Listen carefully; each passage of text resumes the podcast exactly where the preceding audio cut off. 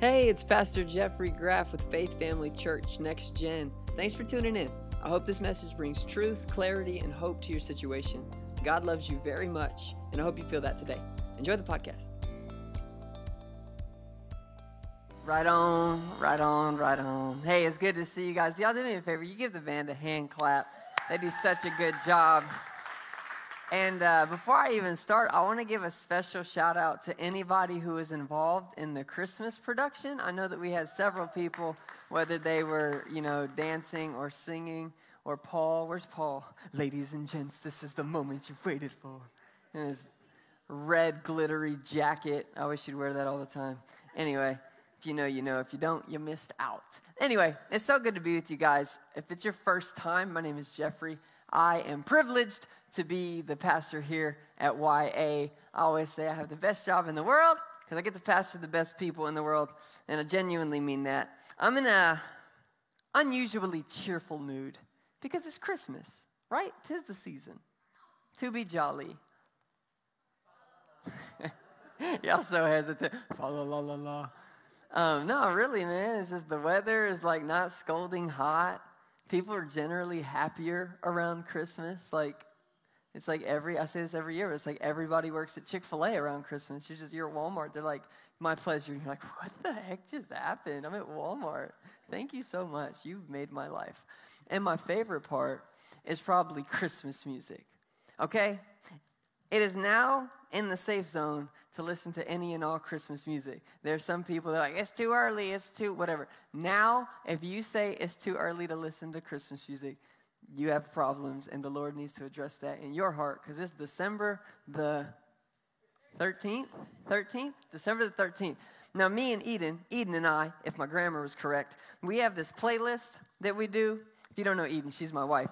It's not even that popular of a playlist, I'm not going to lie. But we like it for the first two songs. We don't really even get much past the first two songs. But the first one starts with a little Mariah Carey. You know what I'm talking about? Ah. And Eden always gets it like this. Ah. She ain't hit one note, but boy, by the look on her hand, you think she was Mariah. And then right after that, it goes to Last Christmas, which is weird that you like that one, but Last Christmas, you know what I'm talking about, right? I gave you my heart. I don't know what it's called. The very next day. Uh, this year. And Eden just gets in her feels about all the ex-boyfriends she had that broke her heart. I'm just playing that didn't happen. Um, Christmas music cracks me up because Christmas music, like the lyrics of it, it's all over the spectrum, man. Like, you have something about the birth of our Savior, right? Away in a manger, no crib forever. And then you got something about some hairy green thing called the Grinch. You're a monster, Mister Grinch. And then you got, like, God knows, miscellaneous category. Grandma got run over by a reindeer. Like, what are we talking about? Like, Christmas, I'm serious. You can't listen to a Christmas station and know what you're going to get. Like, there's, it's just like it's going to be Grinch, Jesus, or Grandma. We don't know. But there's one Christmas song in particular that just rubs me wrong, man. And I'm going to tell you why in a second. Um, and you're going to be shocked because it's a classic and it's, it's about Jesus technically. And people sing it with this worshipful heart. You ready? It goes like this. Silent night. Holy night. Hold on. Run it back. Silent night. Holy night. All is. Have you read the Christmas story? I just, I feel like that's such a dumb lyric. All is not calm. Mary's pregnant and has to ride a freaking camel like eighty miles to go register in her hometown. Then she goes to a hotel. They don't let them in. She has a baby in a barn. That's not a calm situation. He's a baby in a barn. Like, Jesus was mad, probably. I don't know. She wraps him in clothes by herself. Doesn't seem like her family's there. I just read the Christmas story and I'm like, why do we feel like, oh, this was such a calm, serene moment? Put a baby in a barn and tell me if it's calm. I don't think it is. It is not calm. I like the real Christmas story because in my opinion, Christmas season is not a calm season for either good reasons or bad reasons. Like, for me personally, I just feel like, okay, there's so many gifts to get, and we got to get this person and this person. We got to go see their family and their family, and it's hectic, and there's this party and this party and this party. You don't really want to go to any of them, but you got to go to all the Christmas parties. And then for some people, Christmas isn't calm. It's crazy for, like, more heavy reasons, you know? Like, well, in the morning we go see mom, and in the afternoon we go see dad, or, you know, all the family is under one roof, but nobody wants to talk about what's really, like, going on. And we're not unified on Christmas. Or maybe it's like, I don't know where I'm going to get all the money to buy all the gifts for all my friends, so I'm going to have to get them, you know, Skittles. Everybody gets Skittles. There's just all these things that I'm like, are we cheapening the real Christmas story by acting like all was calm? Because when I read the Bible, I'm kind of comforted that Jesus, like, came on the scene, not in the calm, but in the chaotic. I kind of get comfort in the fact that Jesus came in the scene and didn't necessarily make the hard situation go away. He just made the situation doable. I think at some to some extent, you and I would be better to not be like, all is calm, but be like, man, when it was crazy, Jesus stepped in and said, I'm the Prince of Peace. Yeah. Like, when everything was not my plan, not what I was expecting, when it wasn't calm, Jesus was like, yeah, that's why I'm here. Don't worry about it. Yeah. So the title of my message is, all is not calm, but all's all right. Sounds contradictory. All is not calm. Everybody say not calm. Not calm. But all's all right. Everybody say all right. All right. And here's my, the prayer from my heart. My prayer is that by the end of the message, you would really know that whatever's going on in your life, it might not be calm, but it is all right, and that's not a contradictory statement. It might not be good on the surface, but that doesn't mean God's done with it yet, and that might be a contradictory statement. My prayer is that whatever you're going through, I have a very, very, very, very deep belief that if I sat each and every person down in this room and it was just me and you and we talked, eventually I would get to something that was weighing heavy on your heart. I'm not saying it's all dramatic and it consumes your life. Maybe it does, and I'm sure there are people that it does do that for them. But I think each and every one of us have something we're worried about, a situation at work, a school thing, you know, finances, something that happened in our family. Whatever it is, it might not be calm, but I promise that it will be all right. And I want to show you that from the Bible today. All is not calm, but all is all right. Let's go to Luke chapter two. We're looking at two, one through seven. And we're starting with the first three verses. First three verses say this. You got the underlined part. If it's new, it's just my way of convincing myself that you guys are paying attention. Verses two, one through three. It says this. At that time, the Roman Emperor Augustus decreed that a census should be taken throughout the Roman Empire. Beautiful. Verse two. This was the first census taken since when, I almost made y'all read that part because I thought it'd be funny. Quirinius, sure, was governor of Syria. Verse three, all returned to their own ancestral towns to register for this census. Now, I just need to stop and let you think about something. One man gives a word, okay? And every single person in that civilized place goes and obeys him. You got to think about how crazy this is, because there was not mass media. There was not a television or a radio broadcast or a social media they could just post or speak to and make the announcement. So think about how much power you got to have to have one word say, you know what, I feel like we should take a census. And everybody listens. This Augustus guy, it's important that he's in here. And I need to tell you a little bit about him, because really um, Augustus is not his name. His real name is Octavian or Octavius. I'm going to give y'all this. I hope I don't regret this. A little history lesson for you. Any history nerds out there? Okay, for the rest of you, I'm going to try to make it like fun history, okay? I'm not giving this to the youth kids because I know it's going to go over their head, but I think there's a little lesson in here. So his name wasn't Augustine. It was Octavian, and this was basically the climate he came into. Ruling Rome, there were three main people. It was Octavian. Everybody say Octavian. Octavian. Mark Anthony. Everybody say Mark Anthony. Mark Anthony. And Lepidus. That's the name, Lepidus, okay? So they're all ruling, whatever, but they don't like there being three rulers. They all want to be the one ruler. So Mark Antony and Octavius kind of gang up on Lepidus, off him.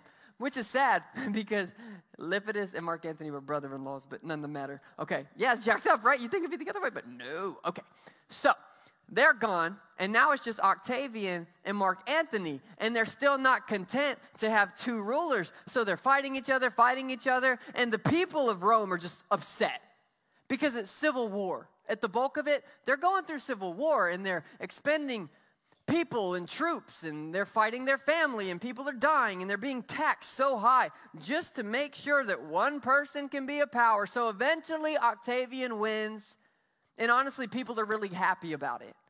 Not necessarily because they just love Octavian, but they're happy about it because finally there's peace. There was something called the Pax Romana. It means the peace of Rome, and it lasted for a long time, and it was under Octavian, and the people really loved Octavian because finally somebody unified us, and we're not in civil war. But Octavian, it kind of got to his head, and he changed his name from Octavian to Augustus because Augustus means sacred and exalted. It was a word in the name that was not used for anything up to this point that wasn't holy or divine or godlike. So essentially, when we read the first verse, what you need to hear is Augustine had officially placed himself in the position of God. And you, you don't know that just reading it unless you're a nerd like me and you had to study it. But here's the divine comedy of all of this. There's a point. I'm not just saying this to give you a history lesson. The divine comedy is when everybody was looking to Augustine as like this savior of Rome, the, the Lord and, and this prince who finally brought peace. The real savior of the world was existing in a fetus form, sliding in straight under his nose. He was a baby in a belly. And I say that to say this: God is always in control, but God's control is not always obvious. And I think we do better if we realize that. God is in control, but you are always not going to know what his next move is. See, God is a God who is content to be over all authority while flying under the radar. And I think sometimes we need to have a faith that doesn't just cling to God when we can see him working and we know his next move and we know what he's going to do. No, no, no. He is over everything, and his control is not always obvious, but it's also not optional. So the first thing we see here is like, okay, something's going on. And I just, when I was praying about it, I was just like, man, what would it mean to your life if you could really have a faith that God might not be obviously working, but that doesn't mean he's not flying under the radar for you? And I guess in my prayer when I was praying over all you guys, I just hope you know that God really is doing a lot of stuff that you have no idea what he's doing. And let me just show you, let me just show you, because I'm going to get ahead of myself. The first three verses, Augustus tells the world, take a census, and everybody moves. And so this puts Joseph and Mary in a weird position. It says this in verse uh, four through five. Four through, yeah, four through five. It says this: and because Joseph was a descendant of King David, he had to go to Bethlehem in Judea, David's ancient home. He traveled there from the village of Nazareth in Galilee. He took with him Mary, his fiancée, who was now obviously pregnant. I think that's funny. She's fat. Okay. Um. Now, you have to understand, for them, like, this is not their plan. If you're about to pop, you are not trying to take an eighty-mile journey on a stupid little humpy camel that's not fun to sit on. That cost a lot of time, a lot of a lot of um, money. It was an, it was an expense. And they're sitting there like, oh, my gosh, this is not the plan. This is not, we should be getting the crib ready, downloading every episode of Coco Melon. We should be, you know, getting a diaper changing station, all this stuff. This is not the plan. And I think a lot of times we get into the same place where we look back and we think, well, wait, God, this is not the plan, right? If you were to take the last year of your life, think about the last year of your life. Where were you on December thirteenth of two thousand twenty-one? How many of you have had something not go to your plan? So the rest of you, you just, you just real planned out, huh? Of course you haven't. There's so many times we look back and we're like, Lord, this is not my plan, whether it be something that happened in a job, you know, some somebody that you lost, somebody that hurt you and you didn't expect them to ever hurt you. We go through the same thing where we think this is not the plan, and yet I'm amazed at how when it is not calm for Mary and Joseph, God is in control. Let me show you. It says in Luke two, verse four, one more time. It says, and because Joseph was a descendant of King David, he had to go where? Bethlehem. Why did he have to go to Bethlehem? Why does it say he had to go to Bethlehem? Because about six, seven hundred years before this, there was a prophet named Micah who prophesied that the Son of God would be born in Bethlehem. And so if you go to Micah five two, I'll read it to you right here. It says this, but you, O Bethlehem, Ephrathah, are only a small village among all the people of Judah. Yet a ruler, ruler will come from you, one whose origins are from a distant past. It was always God's plan for Mary and Joseph to have their baby in Bethlehem. It just was not Mary and Joseph's plan to have their baby in Bethlehem. But just because something's not your plan doesn't mean it's not God's plan. And I think sometimes we got to understand that. So God's sitting there like, oh, okay, how am I going to get this young couple, Mary and Joseph, to go all the way to Bethlehem to make sure that my word actually comes true? And then he does something crazy. He says, oh, I know how I'll do it. I will take the most powerful ruler in all of Rome, and I will make him think it's his idea to issue a decree and a census that'll, by route, get Mary and Joseph all the way to Bethlehem. And this guy who everybody's like is such a powerful ruler in the grand scheme of things is a pawn on God's chessboard. God's just moving him around, making him work for his purpose. He don't even know it. He's just doing things, thinking he's doing his own thing. And God's like, no, no, no, I'm going to make this work for my purposes. He's going to, here, here's what I'm trying to say. Augustus was ruling and God was in charge. Let that put in your crock pot. Because we freak out about rulers, man. Well, this person is... And I'm not saying that we shouldn't. I'm not saying we shouldn't vote. I'm not saying we shouldn't care about all that stuff. But the Bible is full of testimony and testimony of testimony. That ruler, Christian or not, whoever is ruling, guess what? God is in charge. God is going to make whatever he needs to happen for his purpose come about. And here's the first thing I want you to write down. When it's not in the plan, God's in control. When it's not in the plan, God's in control. I'm not saying it's always easy to see. You ever seen those uh, those memes or their videos? I don't know. But they're like, never let them know your next move. You know what I'm talking about? Am I alone? Sometimes I'll say something and the kids are like, you're on old person TikTok. I'm like, shut up. Um, I don't say that to the kids, just to the high schoolers. So, never let them know your next move, the premise of it, right? It's like somebody's doing something, and then you'd expect them to do something, but instead they do something completely unexpected, and it's like, never let them know your next move. I saw one the other day um, of SpongeBob. Man, if you don't watch, sometimes it's a ra- rabbit trail, but if you don't watch SpongeBob, man, you're homeschooled. So, no, I wasn't allowed to watch SpongeBob growing up. Well, your parents failed. I don't care what you do with your life. You have no humor. Sorry, Higgins. Um, I forgot y'all couldn't watch SpongeBob. I need to speak slow. But anyway, SpongeBob, SpongeBob has gone to the kitchen sink, and he has his little toothbrush, and it's just a little toothbrush just has two little prongs because he owns two little teeth. And uh, he squirts the toothpaste on it. And like, you think he's gonna brush, you know what I'm talking about. You think he's gonna brush his teeth, and he's like, and he brushes his eyes. And so somebody played that video and was like, never let him know your next move. You get the point. Here's what I'm saying.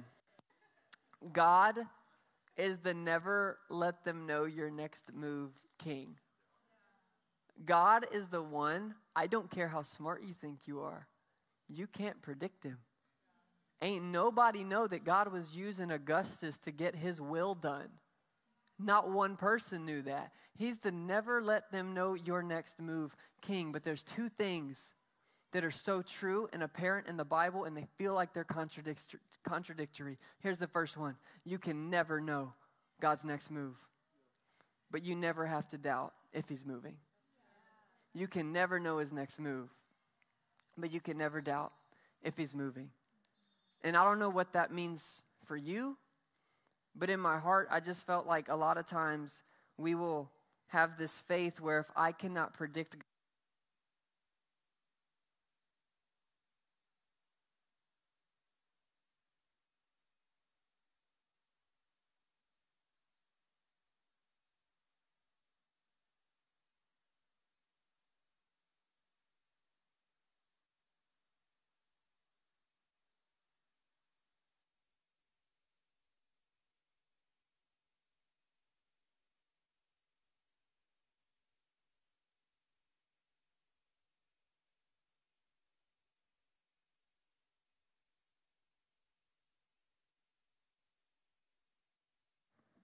Hello? Hey, we're back. We're live.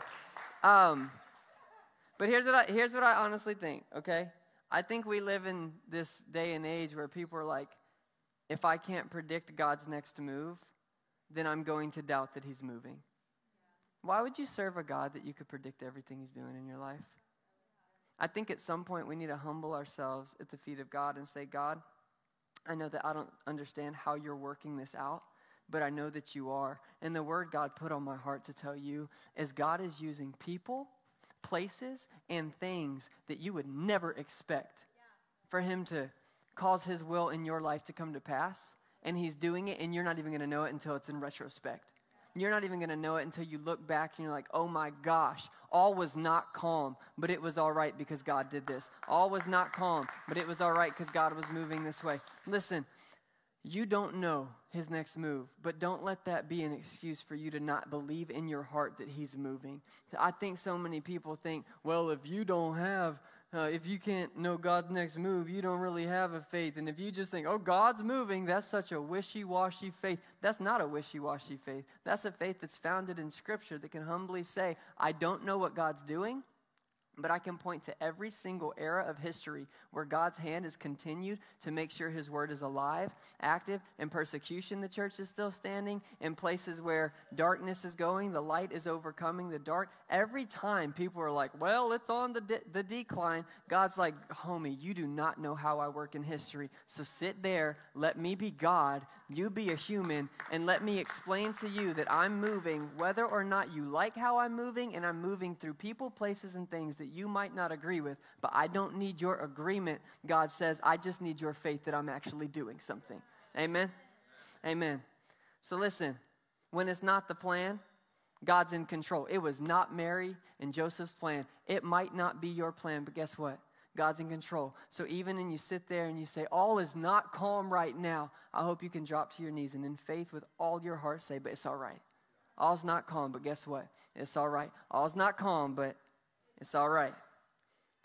So, Joseph and Mary learned that, and they're in Bethlehem. And let me finish these last two verses. Verse six and verse seven, it says this. And while they were there, the time came for the baby to be born. Verse seven, she gave birth to her first child, a son.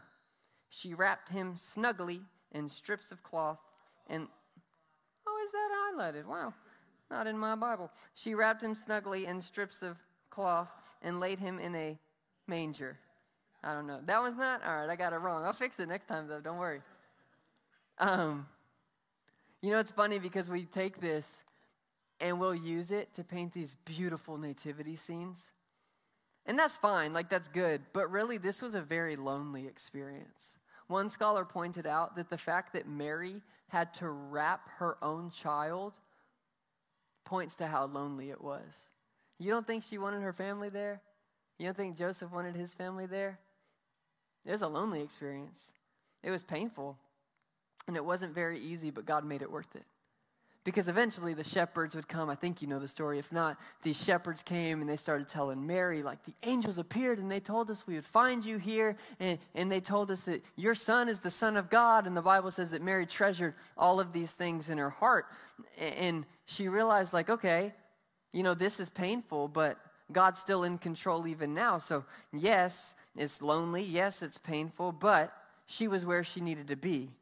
All was not calm for her that night, but all was all right. And so not just when it's not your plan, but the se- second thing I want you to know is when it's painful, please know that God is in control. When it when it's hard, when life sucks, know that God's in control. I don't know how much you know about the story of this church, but my dad planted, or he didn't plant this church. My dad, over, like, took this church. But my dad being a Christian was a very painful experience for him. He got saved when he was seventeen years old. And when he was seventeen years old, his parents were like, you're either going to, you know, not be a Christian or you're not living in this house anymore. And so it's his senior year, seventeen years old, my dad got kicked out of the house. Didn't live with his family, didn't have much of a relationship with his family. He went to college, and he went to O R U, actually, which some of my boys from O R U are here today. Um, but the truth is, like, the first decade of my dad being a Christian, there was so much pain. And when he eventually started his career, he got out of college, there was a lot of hurt, a lot of people who wounded him, kind of cut him down. And he'll tell you, he'll say, when I came to Victoria, Texas, I came limping, feeling like I didn't really know what to do. He took a, fa- a church of eighty people, or eighty families. Little did he know in just a few short years' time, this church would be reaching thousands of people with the gospel. So yeah, it's an awesome story, but it started in pain. And a lot of awesome stories start in pain. Now, if my dad could have zoomed out on the picture at seventeen years old and saw not just what was going on at seventeen, but how God was going to be leading and guiding him to the time he was, you know, forty-seven or something like that, it would have given him a lot more peace. And I guess my prayer for you is that if you're in pain right now, I just ask you to, by faith, zoom out and say, yes, I'm in a lot of pain. But just because I'm in pain doesn't mean God's not in control. Just because I'm in pain and all isn't calm doesn't mean all's not going to be all right. All is going to be all right. Sometimes we go through pain. Sometimes we go through hurt. Sometimes we go through seasons where we don't feel like people care. We don't feel like anybody can understand us. But listen, God always understands you. God always cares. And if you can, by faith, zoom out, you're going to understand that even in the middle of your pain, he was in control the whole time. Even in the middle of your pain, he never took you out of the palm of his hand. Even in the middle of your pain, when it doesn't feel like there's nowhere else to go, like you're at rock bottom, know that he's the king of taking rock bottom and flipping it on its head and helping you get not on rock bottom, but on the top of a mountain. Listen, ah, I felt this really strong in my heart, so I don't know what everybody's going through, but I promise you, I pray for you guys all the time. And I know there are people in here with very heavy hearts today. And God's word to you really is, give me some time with your pain and watch what I do with it. Give me time with your pain. Don't run from me. Don't ignore me. Give me time with your pain and watch what I do with it. You ever seen those mosaics where they take all the stuff that's ripped and broken and jacked up, and then somebody who's a really good artist will take it and he'll piece it all back together to make something that you didn't even know could be made before out of those substances? That's what God does. He's the greatest artist who's ever lived. And he'll take all the broken pieces of our life, all the ripped up pieces of our heart, and if you let him and you give him some time with your pain, he'll begin to fashion it and make it into something that you didn't even know was possible for him to make out of it. It's not calm. I'm not going to sit here and ask you to act like it's calm. But guess what's also true? It's all right. All's not calm, but all is all right. And let me tell you this. The greatest proof that God loves you is not that he doesn't have you go through any pain. The greatest proof that God loves you is that he was willing to experience pain for you. He didn't have to do that. You know how much pain comprised Jesus' life? Like, from beginning to end, it was painful. When Jesus came here at birth, there was no room for him. Then he grew up and he realized the only room for him was on a cross. Like, his whole life was painful. It wasn't calm. But it was all right because Jesus knew he was in control. He knew he had the keys to death, hell, and the grave. And what baby Jesus demonstrated to Caesar, Emperor, Augustus, Octavian, that guy, big Jesus straight up told to the Roman authority. It's in John uh, chapter mm, nineteen, verses ten and eleven. He's about to get crucified, and the Roman authority says, "Why don't you talk to me?" Pilate demanded. "Don't you realize that I have the what? Power to release you or crucify you?" Then Jesus looked back at him and he said, "You would have no power over me at all unless it was given to you from above." Jesus has always been in control. Even at his crucifixion, Jesus is in control. He's always been control, and he's always been God, and very few people have had the right mind to open their eyes and see it. At birth in a public square, laying in a manger, people passing by, and the Son of God's right there, but not everybody could see. On, on a public hill, at his death, on a cross, the Son of God hanging there persecuted, and not everybody could see. I'd hate to be the person who denied Jesus room at the end. And I'd hate to be the person who nailed Jesus to the cross. Because on that cross, Jesus experienced the most horrible pain. Jesus experienced the wrath of God. Jesus went to hell on the cross, Jesus was not calm, nor was Jesus all right. Why? So that you and I could be. See, I said I'd hate to be the one who denied him room at the end, the one who nailed him to the cross, but my heart was saved and I was changed from the inside out when I realized I was the one who denied him entrance into my heart. And I was the one whose sin put him up on the cross. And when you realize that, man, it does something to you. I hope you know how much God loves you. I hope you know that he's in control. I hope you know that he is ready and willing to bring peace to your life and peace to every single circumstance that doesn't even seem like it's calm right now. Jesus on that cross reminds us that no matter what you go through, you know where you're going to be and you know where you're going to end up.